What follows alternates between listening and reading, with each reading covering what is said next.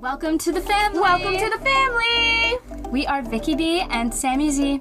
Two cousins creating a space for women to laugh, grow, and stumble through their 20s. This community is all about embracing your inner weirdo while manifesting that boss ass babe you know you are. Grab a drink and get ready for lots of laughs, honest chats, and authentic advice every Thursday. Like, subscribe, and leave a review. And don't forget, to follow us on Instagram at Stumbling Along. And here's this week's episode of Stumbling Along with Vicky B and Sammy Z. Everybody, it is Thursday, and this is the first time I can honestly say that we are recording this intro on a Thursday. I'm not lying. It is Thursday. The day of. The day of. These girls have these girls are right on the edge of the recording time. Will we make it? Who knows? Who knows? But I do know that we are here and we are really, really, really excited for the today's guest. On today's episode, we have Emily, the recruiter. And you know what? You're probably already following her already on Instagram because she has literally the best tips about how to get jobs and everything career related. Um, and she literally, when I first saw her on Instagram a few months ago, she had 40k followers, and now she's like over 140. So she like went viral, and honestly, she has the, so much value on her page. So if you're not following her already, do it. But so a little bit about Emily. So she's a senior recruiter by day and a YouTuber and podcaster by night and a career coach. So she's doing all the things. Her podcast is called the straight shooter recruiter.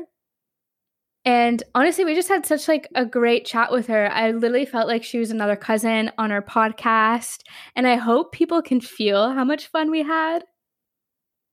It was such an exciting episode. Vicky B and I were constantly laughing through it. Listening back to the episode, I was like, we had a lot of fun, but with that fun came so many topics that we covered in such a great time. So, this episode, we cover cover letters as well as resume tips. We also talk about LinkedIn strategies and interview strategies, uh, both in person and on Zoom. So, really, this episode is jam packed of so much knowledge that I hope all the stumblers really, really relate to and just get super inspired by. Because after listening back to this episode, I felt really empowered to be able to take on the job of interviews and that whole process. Yes, the career hunt and the stress. And you know what I love about her is that I don't know, she's just gone through the same journey as all of us. Um, she thought she was a theater nerd like us in high school and thought theater was where she was going to end up. And she went to school for theater and dropped out within 24 hours because she knew it wasn't for her. And then she ended up going into economics for a year. And she talks about how she's like not good at math. Um, and neither are we. So we like totally relate to her and kind of gone through the same thing. Um, and so she went to economics for a year and was miserable and hated it and had a quarter life crisis and dropped out of economics. And she said she literally just sat and looked at courses and went through like what she thought she would like and she landed on HR. And then she goes on to tell about, you know, how she got there and the tips on how we can get there too. But it's such a relatable journey and we honestly just love her. We absolutely love her. We are fangirls. We love her. So, without further ado, me and Vicky B want to roll the tape.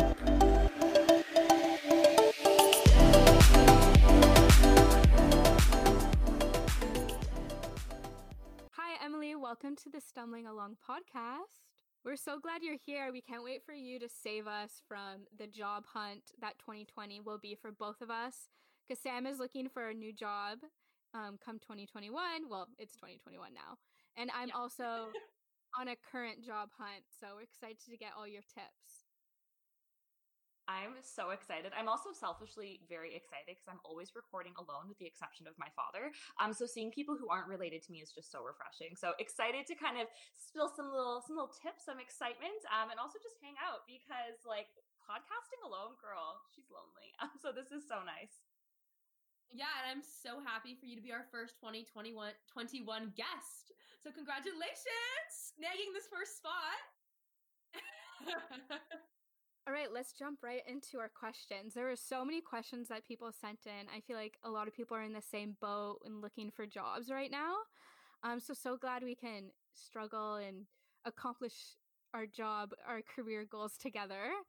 Um, but first, do you know anything about like what the 2021 like job like like recruitment is like? Is there like a big gap? Because i know in the beginning of the pandemic everyone got laid off and then it got really competitive because overqualified people were applying for jobs that they're overqualified for which made for a really competitive environment honestly, like every company was at a full standstill. They were on like a hard stop. Roles that were posted stopped being posted. It's like every company kind of panicked, did an evaluation of where they were at.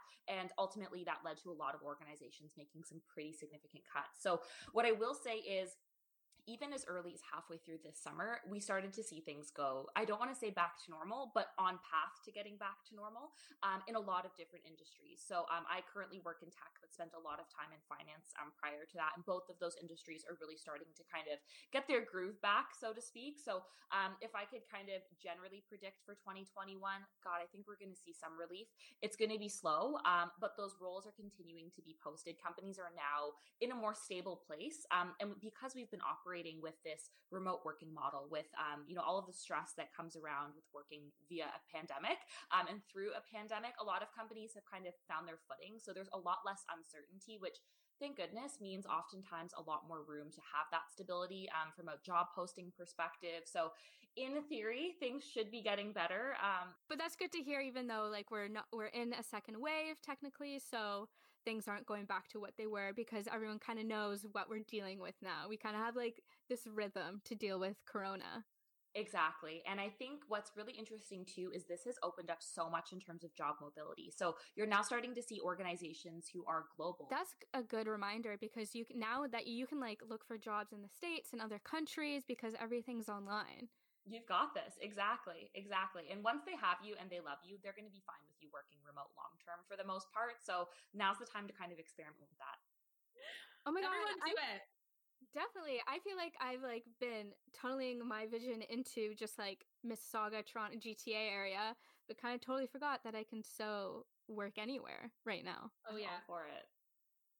So, um, in one of your latest podcasts, you brought up how you were going to give some tips on discovering what your dream job is and kind of how to get there. Um, and I believe you were making a YouTube video on it, if I'm correct. You got it. Yes. So, can you elaborate on that for us? Oh my God, yes. Okay, so I, I would be like remiss to start this off without talking about how much of a hot mess my entire career journey has been. And when I say hot mess, I mean like hot mess express like 60 miles per hour like it, things were not great. Um so i think having gone through i mean and that's like the long-winded way to get here but having gone through all of those emotions of feeling so lost i've really picked up on the telltale signs and the things i could have paid attention to but i didn't that would have saved me a lot of money and a lot of stress um, and a lot of heartache. So for me when i think about you know what you need to focus on and this is what i talk about in my like career coaching and youtube is it's really so much less about what you enjoy enjoy and so much more about what you don't enjoy. Because frankly, there's going to be work in every single job that you can find enjoyable enough. But my number one piece of advice is pay attention to the things that suck the life out of you and cross off every career that's on that list. And honestly, that's going to cross off a lot of careers. There's a whole laundry list of things I can never do because I can't count without my fingers. Stay in school, kids. Um, but that really narrows down what your career options are. And then you're going to go from a list of 100 career paths to maybe 15. And then from those 15, you get to kind of do a little bit of research. Maybe you're going to have some career chats and things are going to kind of fall into place once you are really rooted in what what sucks the life out of you. Mm-hmm. I like that process of elimination. And then from there, with like what you do have, you can research, then do some networking and really get a feel of what that industry is like and see if that's where you want to explore that's fine. Pick the one that's the best fit for now. And it doesn't mean that you're not going to have the option to switch later in life. Um, most people end up working in areas that are totally misaligned from what they studied. Um, so I just, for me personally, that pressure is just so unbelievably unnecessary. A question kind of popped into my head in being a recruiter and saying that like degrees don't often align with the job you get into. So, how important is that when you're sitting down, there's an applicant applying for a position and you see that their education stuff doesn't match the job?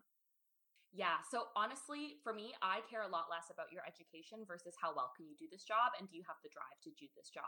With that being said, though, there are industries where, like, if you are about to get into finance, like when I think about investment banking, sales and trading, those areas, and you don't have a true finance degree, you're not even going to get invited for the interview. So there's definitely industries where you need to be aligned. But when I think about kind of those more general professional spaces, so like the communications, the HRs, um, the areas where there's like a bit more fluidity in terms of what your background can be, the the number one thing that I look for is why. Why is HR what you're trying to study? What is that or what you're trying to pursue? Talk to me about what kind of things you want to do at work. Why is this aligned to what your ambitions are? So, the number one thing I look for is why is this your career path? Not because you need to have that academic background, but just so I can make sure, you know, are you actually interested in this or are you just kind of willy nilly applying? More often than not, people tend to be pretty interested. Um, they'll give you some great reasons why they're interested in that career. And then all I care about is your transferable skills. Regardless of what you studied or what your previous experience is in, you, no matter what, have picked up skills that are going to be transferable, whether that's leadership, communication, all of those beautiful soft skills.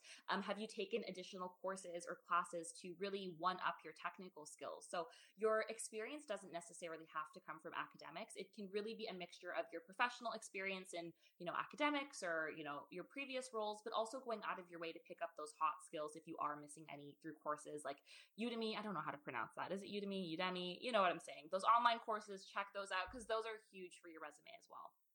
On that note how does yeah. like how do you make all those things stand out like your why on your cover letter? Like what will i guess let's just say like how do you slay your cover letter and resume to stand out to a recruiter I love that. Well, I have some very unfortunate news. Um, nobody reads nobody reads cover letters, and it's something that I know, I know, I know, I know, because you put so much blood, sweat, and tears into that thing. And let me tell you, baby, I haven't read one in five years. Um, like it's it's not a thing. Um, it's not a thing, and not just because I don't read them. Because I, when I first started recruiting, I was like, "Oh, amazing! I can't wait to read these cover letters." And everyone was like, "Girl, nobody reads those."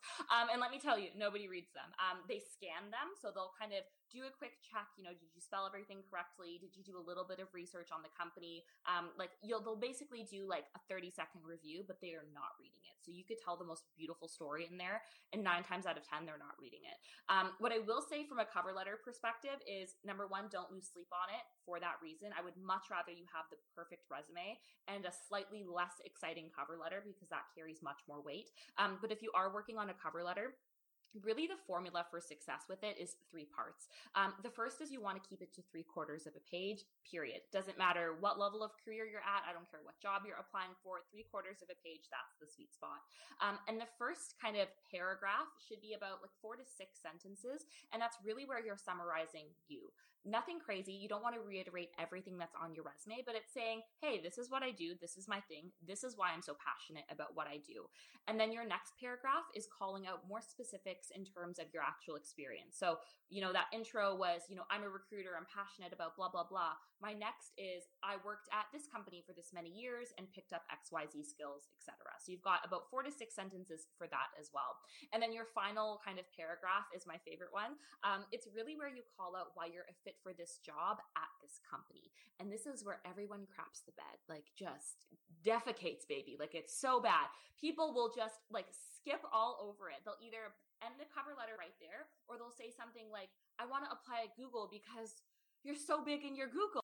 Resumes, oh my gosh. I don't know what it is about resumes, but they bring me a level of joy that they shouldn't. This is why I don't have a man in my life because I'm dating resumes nonstop. It's fine. It's fine. That's a whole other podcast. Um, but resumes are resumes are critical. Resumes are so important and it boggles my mind how they are not adequately taught at school at all. At any point in your life are they adequately taught? Like the careers course we took in grade 10, please. like please. It's so bad. Like that's it's not a thing. So if I could kind of give like Sparks notes on what's really important with the resume, try to keep it to one page for the first five years of your career. Um, my resume is still one page. It's critical to keep it that way because the number one misconception when it comes to um, resumes is two things. The first is recruiters don't read resumes, we scan them. Um, so we're not ever reading word for word. We're truly scanning it, the, the document for information, picking out the pieces that are really important, and then making a decision off of that. The second part is there's this massive misconception misconception that there are bots screening everyone's resume. And if you don't hit, you know, certain buzzwords or certain, you know, whatever, the algorithm's going to kick you to the curb. And that's not a thing. Like, that's not how they work. You can definitely have some personality, but it, has got to be crisp and clean and really succinct with how it looks. Um, and then this is such like a resume ramble. But the other thing that is so important oh, there's two. There's two things I'm cheating. Two things. just gonna brain dump all of it. Um, the two things that are so critical that I see get messed up on resumes all the time. The first is a lack of action verbs. So I'll have people explain what their team does. I'll have people explain what their group project was about, but not what they did. Like I don't care what you and your group of 10 in your computer science class did. I want to know what specifically you contributed. So using action verbs really helps to back that up. So instead of saying something like, you know, my team and I wrote, you know, a web scraper application. I would much prefer you say like expertly, um, you know, contributed to the back end and front end code of a web scraper application. Like I want to know specifically what your contribution is. And then the second part of that is also data. It is so critical to have data on your resume. It doesn't matter if you are just working in, you know, the mall right now. If you're able to incorporate those, chances are you're much further ahead than a lot of people who are applying. I love that. I'm already starting to think about like stuff that I could I write, like just to uh, beef it up a bit with numbers. Yeah, I only recently started putting numbers on, and even so, I look at them and I'm like, are these numbers relevant enough? Are they big enough? I always just like, cause I'm not so I'm not someone who's good with numbers, so putting them on a resume just like scares me because I'm like overwhelms yeah. you. Yeah, I'm like, oh goodness. I feel the exact same. I mean, take it from me, I can't count. Um, so I wouldn't worry about that at all. Um, the numbers really the number one purpose is to help visually break up your resume and kind of the secondary purpose is to help quantify the work that you've done. But no one is going to say like how did you calculate that 30% increase? Like no one's going to question it. Um, it's more not to say i mean psa don't lie on your resume. Um, but i just caught myself and was like but tell the truth. Um, no one's going to kind of stress you out about that or kind of ask how you got to that number. There is a bit of like an honor system so to speak with that right. for sure. I have a question. Oh, Vicky B. So, on like you go first. I'll, I'll, go after. I'll go after. Okay, okay, thank you. Um you mentioned before how there how people think there's bots that picking out those buzzwords. Do should people write those buzzwords? You know how like you get a job posting and there's like these requ- requirements. Should you like use those same words because that's what the recruiter is looking for or no? If you've properly explained your resume, you've really kind of highlighted the work you've done, you have that robust experience in there, you don't need to worry about popping in buzzwords as long as you have adequately explained the experience that you have that matches up to the job description on your resume.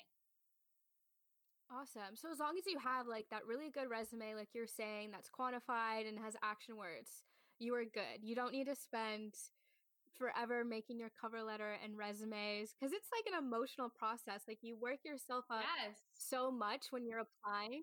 Yes.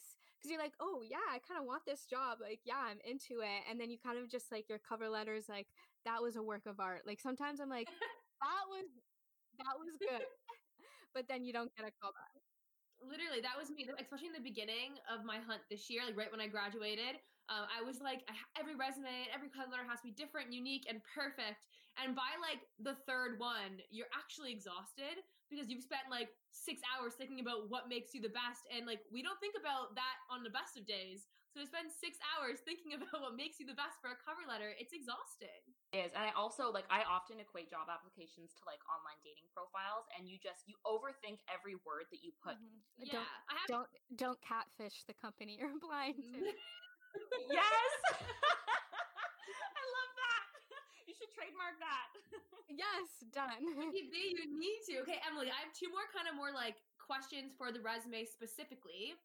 The first question is that little like summary blurb that everyone puts in a resume. Mine's so generic and I feel like it doesn't really serve a purpose, but I still put it there anyways. So, what do you do with that?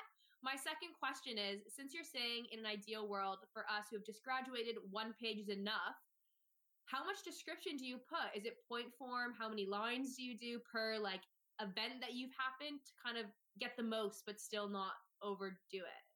if you are often, you know, someone like me who I looked at the summary at the top of my resume and I'm like, why am I so yeah. awkward? Like, why am I writing this? um, like I was reading it and I was, um, Emily is a seasoned professional. Like, no, she's not. I'm like, I don't want any of that. Um, so I personally don't have one on my resume just because it, it doesn't feel authentic to me and my brand. Um, so I would say if you're looking at your summary at the top of your resume and you're like, what, why am I saying that I'm blah, blah, blah, blah, blah? Get rid of it. It's not going to change the game. Um, it also does take up a pretty significant amount of space. So, you know, again, it all kind of comes down to how you write the work experience on your resume is king. Like that is the most important thing on that piece of paper. So if you feel like you need to reiterate those skills at the top of your resume with a summary and it's impacting the format of the important stuff, you know, that's probably something you might want to revisit. The other thing that I will kind of say is the summary at the top can be really important if you're switching careers or if your major has absolutely nothing to do with what you're about to apply to.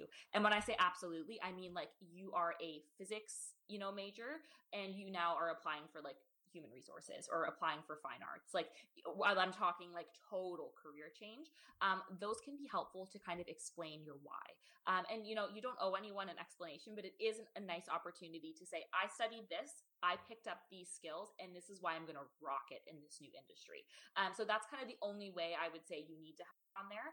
Um, in terms of how to actually break down and write your work experiences, I'm a big believer in it is a little bit different for everybody, but like not all different. You kind of got to keep the same flow. So your least recent work experience should have the least number of points. So for some people, that's one point. For some people, that's two. I would say at most it's three. And then you kind of build it up as you go. I would say if you're hovering between three to five or six points for each of your work experiences, you're probably in a pretty good spot. Um, what I will say though, especially for um, roles that had just a lot of responsibilities, like those generalist style positions where it's kind of difficult to put into one or two points what you did. It's okay to go a little bit longer. Just adjust your format so that you have the space to do that because that is the most important thing on your resume. Awesome. And then to make it stand out, like, do you recommend going on Canva and making it pretty? Does that matter?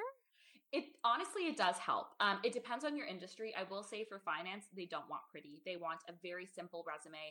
Um, actually, the best format, in my opinion, for um, for the resumes for any kind of area of finance is actually Queen's University's resume format. You can just Google it. It's a beautiful format. They have the template online. Like it's great. Um, if you're in a more kind of, I don't want to say like creative industry, but like basically anything other than finance. I do recommend having a little bit of personality. It doesn't need to be anything like super out of the box or bananas, but if you do have like a little bit more in terms of that, it does help. So basically, once you've you've just mastered and taught us everything about the horrors of cover letters and resumes and how to make it work, but then comes the unfaithful LinkedIn and how the heck you get people to reply to you and the whole networking game that is literally still a mystery to me and Vicky B. It's uncomfortable for absolutely everyone. Um, and honestly, there are tips and tricks and formulas to help you get better at it.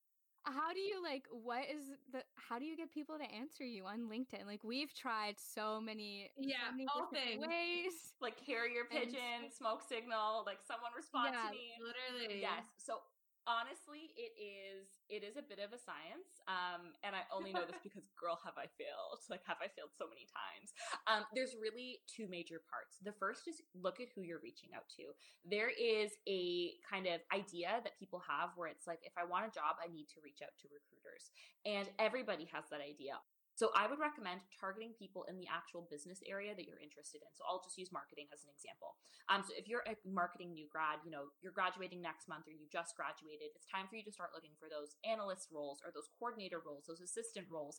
You really want to take a strategic look at a couple of things. Number one is what industries are you interested in? And it's okay to be interested in all of them. And if you are, all the power to you, target all of them. The next thing that you want to look at is, you know, what niche of marketing are you wanting to learn more about? So and that would go for any industry. If you're interested in recruiting, are you looking for students? Are you looking for executives? Like you really want to kind of explore what your options are. And again, if you're interested in a couple, cool that's all right. You can reach out to a few folks, but you just want to be really strategic about where you're going so that you're thoughtful when you have those conversations. And the most important part is what seniority level are you reaching out to and what organization size? Because seniority at different organizations looks very different. If you were to reach out to a director at a large bank versus a director at a startup, those are two very different people in terms of accessibility. You probably won't have access to that director at the bank, whereas a director at a startup, probably you're going to have some more access to. Um, so really be mindful about what level. Um, if you're new to your career, I would highly recommend focusing on people who are one to about seven years into their career, people who are in the job that you want or are managing the job that you want. Those are the best people to reach out to. Um, and then the last part of that is what you're actually saying keep it short and sweet. This is what I'm passionate about, and I'm reaching out to you to learn more about fill in the blank. And the key word there is learn. Um, if you reach out to people and make it sound like you want them to refer you for a job or help you prepare your resume, the answer is no. Um, they might say yes, but the odds that you're going to get like a very busy person to sit down with you on, you know, first contact and say, "Oh yes, you want a referral for a job? Perfect, let's meet." That's probably not going to happen. You're going to have to put in some sweat equity and build that relationship. It's so so worth it. Honestly, 85% of jobs are filled through referrals and those are all from networking. So it's it's so important to build those relationships.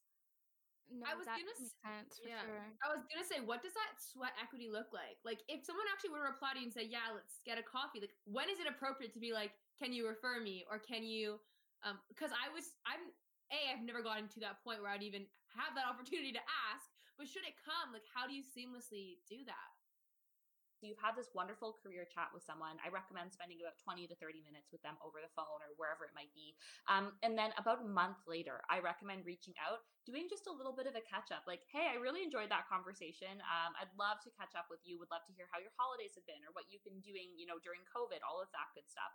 So I would really make sure you have a cadence of reaching out about once a month for another phone call or even if it's just via email and after every conversation, send a thank you email.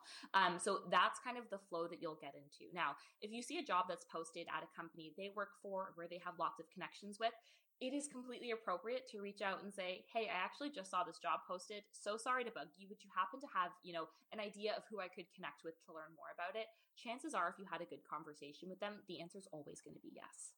hmm But never like you shouldn't just message someone you haven't connected with from the company that you saw like your dream job being posted and be like, "Hey, what's up? Um, can we talk? um, I saw this job. It's me. yeah, you up? Um, so like, uh, so I'm I'm a little torn on it. So to be honest, um, I would not reach out with the idea or with the purpose of getting referred for it. Always position it as learning. So it's okay to reach out to someone who works at that company and say, "Hey, I just saw this job posted. I noticed you work there. I'd love to learn more. Um, I don't know if you're the right person for that, but like, would you be open to grabbing a coffee so I can learn more about Google's culture or Facebook's culture?" Um, so always position things coming from a place of learning. And if you have a great conversation and you have like a very, you know, meaningful relationship that's built in that discussion, you're going to be able to take it to the next level by asking about those referrals, but you never want to lead with that. It's very much like when you get those girl guide, you know, girl guides knocking at your door with those box of cookies. You know, they'll knock. They don't start with, "Are you buying my mint chocolate chips?" They're going to be like, "Hello, sir. How's your Right. day?" Blah blah blah blah blah. And then they're so adorable that you buy the cookies. That's really what you kind of have to think about um, when you're Mhm. reaching out. Is like build that relationship, have that charm, and then go for your sell, which is please refer me for your company. I was gonna say it always feels so hard because all you want to do is like yell at them like, "Please get me a job!" And like it's so hard to be like, "Okay, how am I gonna swing this very, very politely, but also make sure that it happens?" 100%. And honestly, there will hit a point where you're not going to feel awkward about it anymore, especially when you're networking with a couple of people. So once you've got like two or three folks on your roster of people that you connect with often, after your second or third meeting with them, you're not going to feel guilty reaching out. Like you're going to have that borderline friendship evolving. And that's actually how you identify your mentors as well. So after a couple of career chats you have with people, you're going to have a couple where you're like, God, I learn a lot from you. And like, I just, I look up to you. And you don't have to solidify that relationship formally. Like you don't need to get on one knee and say, will you mentor me? But if you have those, um, if you have those conversations regularly enough, it's just going to happen. Um, you're going to have that cadence. You're going to have that kind of, um, you know, relationship being built that it just makes the rest of it so much easier. Hmm So to stay connected, you recommend talking to them at least once a month and reaching out. to like once every two months, whatever you're most comfortable with. Um, and kind of reaching out via email, just kind of checking in and asking to have like a phone call with them. I would say between once every month to once every three months. It kind of depends on how busy they appear to be. Um, and then, but more great things you can do, you know, if there are if they're not available for those phone chats as often as you'd like, is just interact with their content on LinkedIn. Um, so even if they're not posting things, if you see them engaging with certain kinds of posts, and I know this sounds very like premeditated, but it works. Um, like if you noticed Susie is constantly, you know, interacting with a certain kind of LinkedIn post, you might find a LinkedIn post that you might think Susie finds interesting and send it to Susie and be like, I just thought of you when I saw this. I thought this would be such a good read. Like, I really enjoyed it. Tell me what you think. And then suddenly you have this kind of conversation. And don't get me wrong, eventually this kind of planned element of networking goes away, but you need to have that structure at the beginning so that it doesn't feel like, hi, can you get me a job? How are you?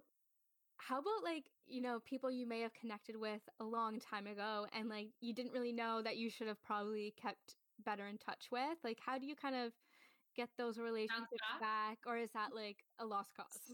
Slide back into the DM. It's never a lost cause. Yes, like how do you reemerge? Okay, even if it's like a year.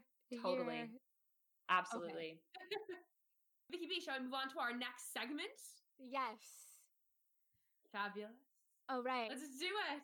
So we are going to interrogate Emily, ask her all the questions about interviewing and acing that interview when you get your the the interview for your dream job, which we're all going to get this year, right, guys? Like how do you prepare for the three kind of main different interviews? The phone, the Zoom, and then the in person. Like what are the main differences and similarities between them? Yeah, that's a great question. So I would say overall, um, things are really not that different. Um, when it comes to preparing for interviews, I think you're fundamentally going to do the exact same things always have people tell me, Em, like, why do I need to prepare to introduce myself? I've been me for 26 years. Like, I'm good. And yes, you've been you for that long, and that's fabulous. Um, but you have to remember that you have known you for that long. This company hasn't known you for that long. And you need to be really strategic with what you highlight in terms of your experience to make sure that you're setting a great tone for the interview. It shows that you're prepared and it really keeps your skills top of mind. The other thing that is so freaking important, like if I could tattoo this on my forehead without my grandmother disowning me, I would. It is STAR. Um, you need to use the STAR method. And the STAR method is a way of answering interview questions for any kind of interview. Like this could be a technical question, this could be a behavioral question, like this could be someone asking what you want for dinner. You should answer every question like this. Um, so the STAR method is, of course, an abbreviation. The S stands for the situation. The T is for the task. The A is for the action and the R is for the result.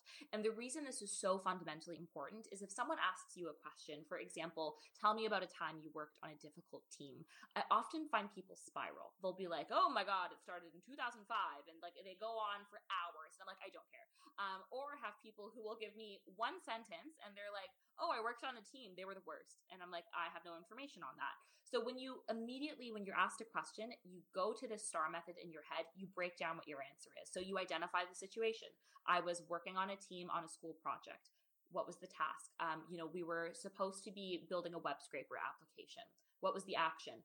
One of my members of my team dropped out and I was forced to take on a little bit more work. What was the result? I taught myself their portion of the project. We got an A four sentences, you've given the recruiter all the information they need and it prevented you from stumbling. Um, so it's really important for you to kind of use that. Mm-hmm. Yeah. So I have some questions. So on the other side, what are like the top three things, like when you're in that process interview with someone that like instantly makes you smile and you're like, good on you? That you like maybe kind of caught you off guard or you're like, oh, that that was good. I love that. Um, the first is they actually have a robust answer for why they want to work at this company. Um, I remember I had a candidate call out the, a specific award that the bank I was working at won, and it was not widely publicized at all. So they clearly went on our website and they not only called out the award, um, but they called out why that award meant something to them. And I was like, amazing. Um, like Mm. slow clap for you because you did the research, but you also connected it to why it matters to you, and it was very genuine. Like it was by no means did it come across as like, oh, I just Right. googled this and I enjoy it. It was like I care a lot about women in capital markets. You just won an award for that, and I can't tell you how liberating Aw. that is for me applying to this job.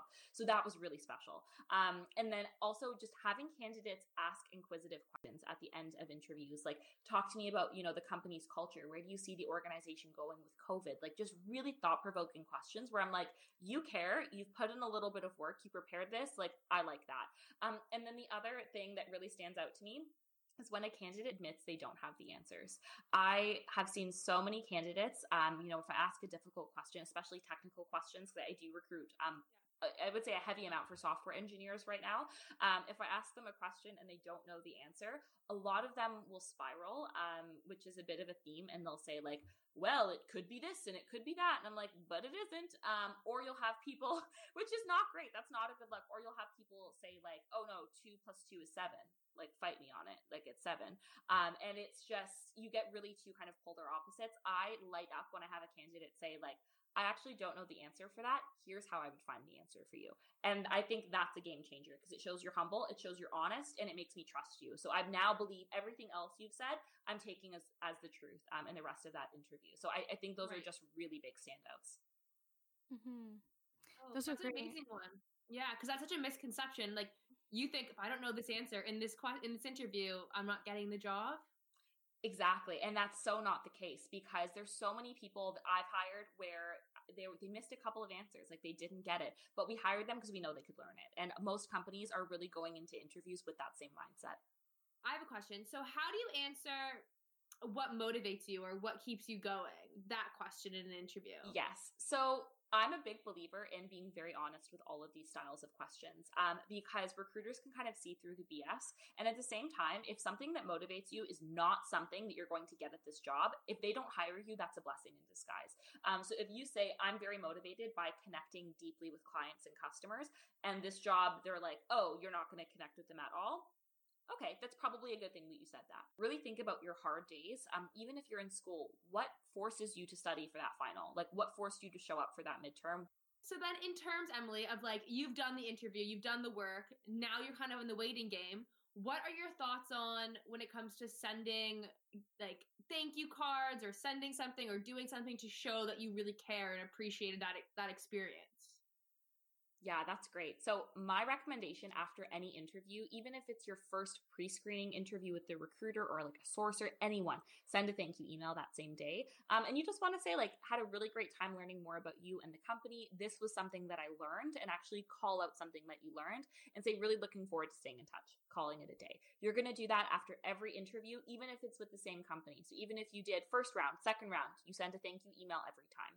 Um, in terms of kind of like gifts, I have a very strong aversion to this. I feel like it's weird. I'm, I don't know Mm. why. I feel like if someone were to show up at my office with like a tray of muffins, I'd be like, "Pardon? Are you bribing me?" Like I would almost get bribing vibes. Yeah. Um, and then I just you never know how that's going to be received. Um, that is a much more like old school traditional way of saying thank you. Um, so I think you know it would really depend on who's receiving it. Like if someone were to bring my mom like a basket of muffins after an interview, she'd probably be like, "That was so sweet." Where I'd be like, "Why are you bringing me muffins?"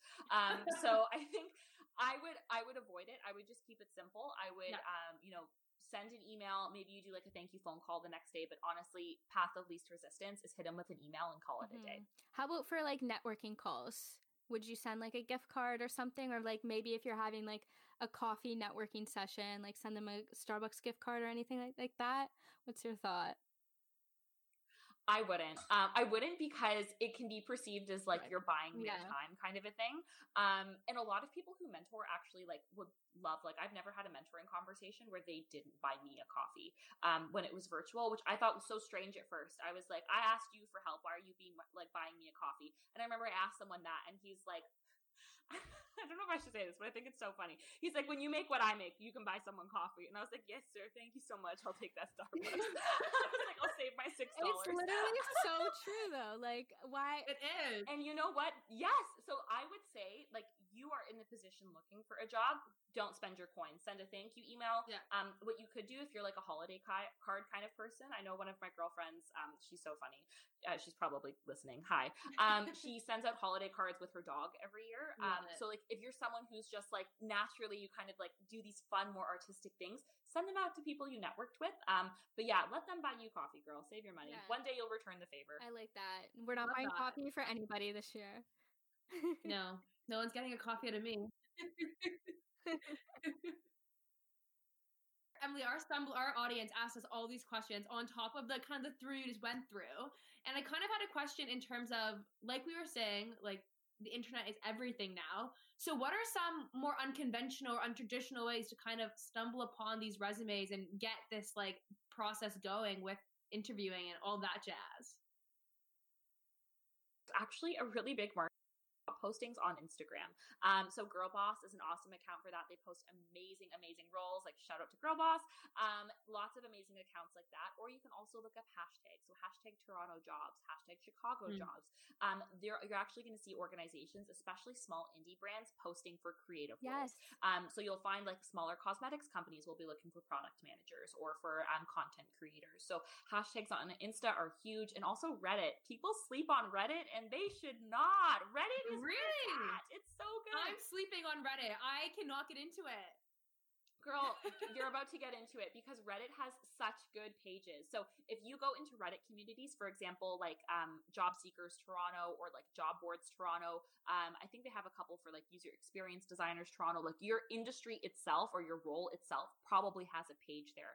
And not only will you get amazing career insight from other people, and you might find people you want to network with in a less intimidating space, but you're also going to see job postings, especially for like job boards, job boards Canada, job boards Toronto, Ottawa, wherever you might be. Um, they have postings there. Like Oh. I've personally posted a lot of my internship positions there. Um, just because you get people who are passively looking for jobs and they're like, wait, that could be kind of cool. Um, so it's in a really unique space to look. Um, and typically you're going with, I hate to say like cool companies, but like foreign companies are not going to post on Reddit. Yeah. You know what I mean? Like the government of Canada is not going to be like, let's post this manager job on Reddit. But like a sweet tech startup that's going to give you awesome work life balance and really cool perks and like an amazing I love culture, that. probably That's is going to. true. That's true because it does match with the brand as well as the company where they're posting. Exactly. Exactly. And like we still love the government of Canada, but if you're looking for like a more creative um space, looking at those less conventional job postings, awesome. The other thing that is so often slept on is Bumble and hear me out, not for dating, but Bumble business. What? Bumble business is popping. So if yep, yep, you heard it here first, ladies and gents. Um, if you download Bumble, you're gonna see at the top there's the dating, the friends. I don't remember what they call it. I think it's like Bumble Buddies or Bumble BFF, whatever. And then they also have Bumble Biz. That's wow, brilliant. That is mind blowing again. I had no idea. That's awesome. Okay, we have a few more questions that didn't fit into our little categories. Um, so we can do just like a rapid fire out of these last questions. Close it off. you're down. The bang. Yeah. Let's do it. Awesome. Hit them with me, or hit that. Hit me with them. Goodness. Alrighty. Okay, first question. As a post grad student, when is the best time to apply for jobs after graduating? So, like before, after, wait a few months. Yes, I would say start your job search five months before you graduate. So the next question was I follow a lot of industry information. What is the best way to show it on my resume or on my LinkedIn? So good. On your resume, this is like such a hot take. I feel like this is such a brilliant thing to do that so few people actually do. At the very bottom of your resume, I would recommend having a section called additional experience or additional information. And this is a section where you can actually list, regardless of what your format is, you can really do this in any format. You're going to list your technical skills. Um, so maybe if you're in computer science, it's like Java, JavaScript, PHP, whatever. Um, if you are in a creative industry, you might say like Photoshop, public speaking, blah, blah, blah. You're also going to include some additional certificates. So you'll say, you know, technical skills certificates, list out whatever you might have, and then you're going to say additional interests. And what's fun about this is you get to call out things that are relevant to your field, but also give you personality. Like they make you a human again. So I have that on my resume. I've got like, obviously, like, recruitment content, like podcasts, blah, blah, blah. And then I'll also say like hot yoga and like hikes with my mom, like something fun with personality. So if you're following a lot of industry content, mm. Call it out. Say, in that additional kind of experience section, list the podcasts you're listening to, list the publications that you read. Um, I often see people say, like, I love reading. And then in brackets, they've said, here are my favorite books. And they list like three or four. And it's a brilliant way to make a connection and also showcase that even after your nine to five, you still really like what you do. I love that. I love like adding more personality into something that feels so like administrative and like bureaucratic. Exactly. And again, like some people, I know whenever I give this advice, I'll sometimes have people say, like, well, what if companies don't want that? And my response is always, is that the company you want? If you want a company who wants like the cookie cutter, boring version, watered down you, that is not the place you want to be. You want to go to a company where it's like they've got personality, they've got a little bit of kind of shine to them, bring them in. Um, so it's again, it goes back to that two way relationship. That employer's got to be right for you too. Awesome. Okay, third question. Any tips for how to look for job vacancies globally or UK? This person specifically asked for UK. Yeah, wasn't me. Honestly, it's like help. Um, honestly, I would say it is the exact same. Um, it really it just comes down to your filtering. Um, so if you're in the UK and you want to continue to work in the UK, if you want to work in Canada, wherever that might be, still go to LinkedIn. Just filter by your location. Emily, you have literally answered all of our questions and more. And truthfully, I feel more inspired to get this done and start this year and get that dream job. I can't even tell you how happy that makes me. I'm so happy that it helps because honestly, careers are freaking terrifying. And, you know, the world we live in doesn't make it easier. Like, it is so hard to get information. So I love your show. Like, I think you guys do such a great job. You're also so funny. Like, your dynamic is just so lovely to listen to. Um, so, like, I'm super excited to be here. So I think this was just like a match made in heaven. Oh my god, it yes. Was. Let's let's do another podcast together.